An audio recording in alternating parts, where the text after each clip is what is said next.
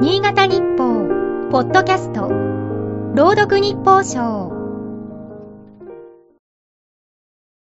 8月12日。6月の国内宿泊者数が感染化前の2019年の同月を上回ったという。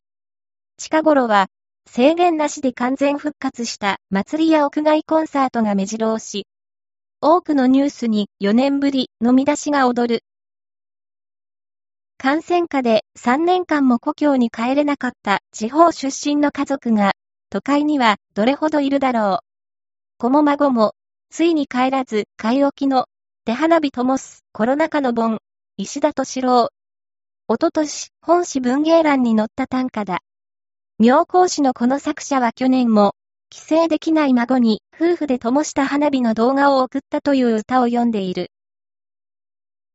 夏の風物詩である花火の国内生産額は、2019年の66億円から20年には28億円に激減した。おもちゃの一種である手花火といえば、その代表格は江戸期に生まれた線香花火だろうか。物理学者で随筆家の寺田虎彦は、この花火をこよなく愛した。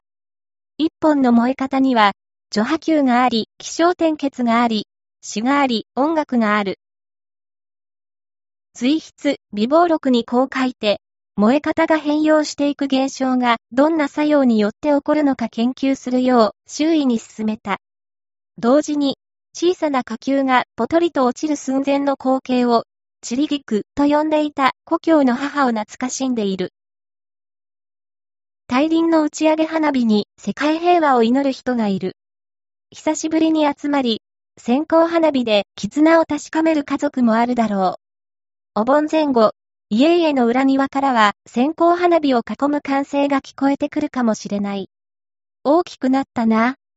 4年ぶりに帰省した孫たちに目を細める祖父母の姿が目に浮かぶようだ。今日の日報賞は、FM ケントの音声合成システム、南がお送りいたしました。